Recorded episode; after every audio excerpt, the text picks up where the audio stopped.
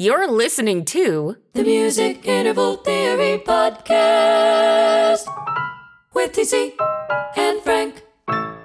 Welcome to a new episode of the Music Interval Theory Podcast. My name is Frank and I'm your host for today.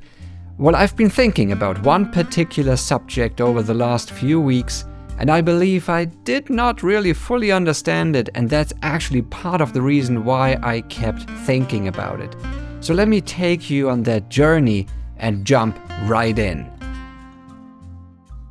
TC and I have been running the Music Interval Theory Academy for quite some time now. I believe it's around seven years at the time I'm recording this episode. So I always believed that members come for the content but stay for the community. And while this is undoubtedly true for many organizations and groups, you can probably find an equal number of counterexamples, even organizations or online institutions that don't even offer a place for the community to hang out and connect. An active community indeed helps you move forward and reach your goals quicker because somebody can hold you responsible for not taking action. and our intuition is to avoid that conflict or the pain, and that's why we feel more motivated to get things done. It simply doesn't feel good to confess that you failed. But even if you did, a supportive community would help you overcome that negative feeling so that it's okay to fall as long as you get up again.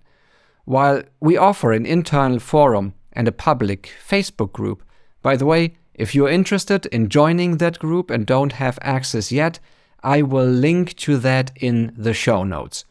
There are quite a few members in the community who are relatively quiet. And since our target audience consists primarily of highly creative people, it's surely not a representative sample of the global population, for sure. and this made me think about this subject. Now, if somebody came for the content and was curious about how it works, what exactly makes him stay at the academy then? If it's not the community, what else is it? Is it really just more content? Honestly, I have a feeling that this is not true. In the monthly members' meetings, everybody can share their successes and musical struggles, and we all discuss those topics together. While that's undoubtedly part of the community building process, it's actually exciting to hear members share their opinions on something, including the conventional way of teaching music theory and composition. To some members, their musical world has completely changed for the better. Some discussions deal with a particular composition technique, while others talk about an opinion, which is a fascinating shift in the conversation. Usually, opinions come out of personal values or an ideology, and that is really why members stay at the Academy. It's the philosophy and the ideology. Let's not be abstract. But as usual, I want to give some practical examples. So I would like to give you some concrete points that reflect the MITA philosophy. 1.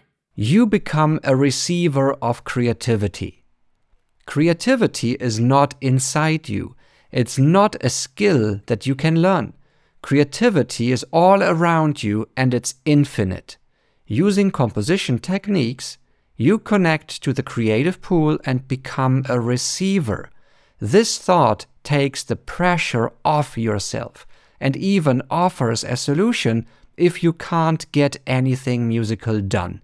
You might want to think about whether or not your connection to the creative pool is established, and if not, try another composition technique or tackle another part of the puzzle. 2. The intervals have a nature to them. Nature is organized, and so is sound or music. Everything wants to follow a structure, so patterns and the overtone series become our guide in composition.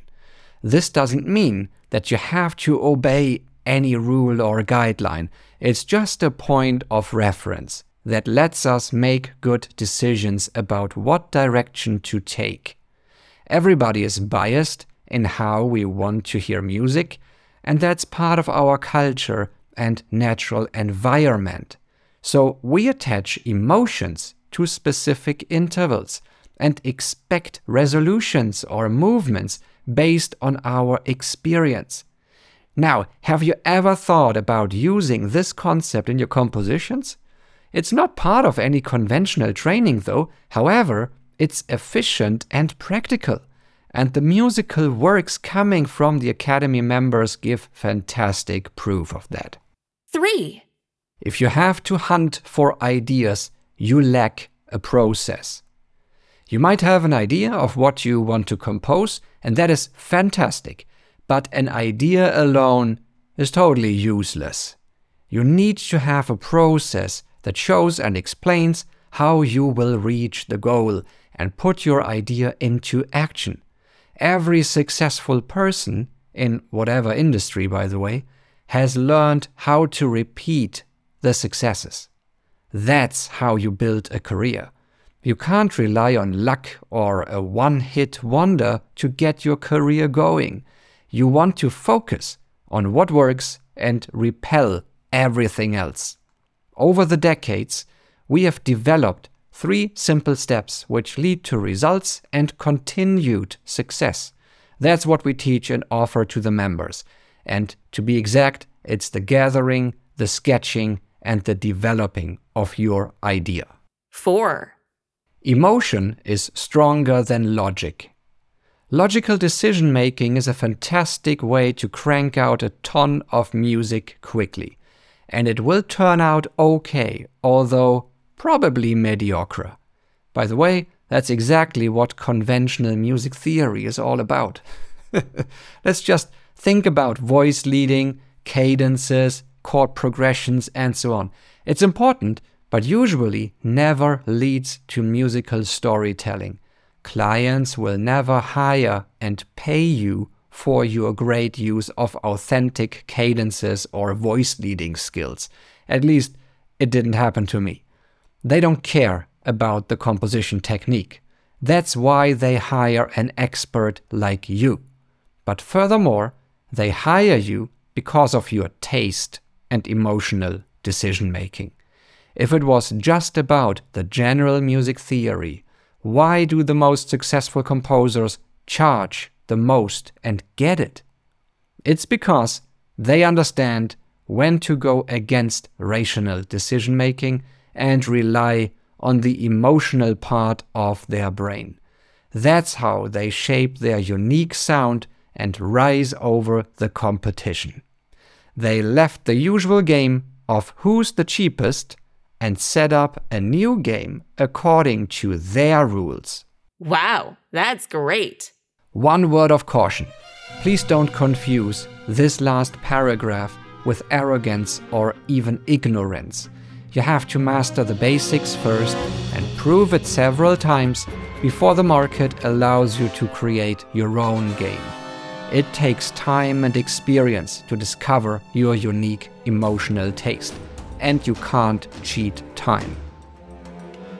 All of the points I've mentioned above have one thing in common they create an opinion and they polarize. It's your choice to agree or disagree, but it makes the whole conversation so much easier, as you will attract like minded people into your world quicker. Having a strong philosophy becomes almost the manifesto of why you do something, and the why almost always trumps the how. So, members come for the content, yes, but they stay for the philosophy they find. And since this is a music related podcast, let's end this podcast with some music from MOM, the Masters of Media. Thomas Jace Jones, the co founder of MITA, Mark Berkowitz, the first graduate of the composition course, actually, and Gareth Prosser, another fantastic graduate now living in Florida. And yours truly. So, here we go. Have a great day and see you the next time. This was Frank. Bye.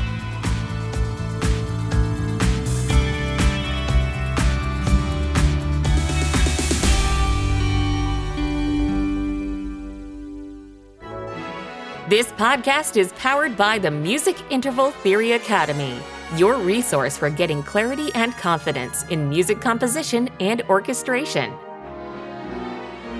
See you inside at musicintervaltheory.academy.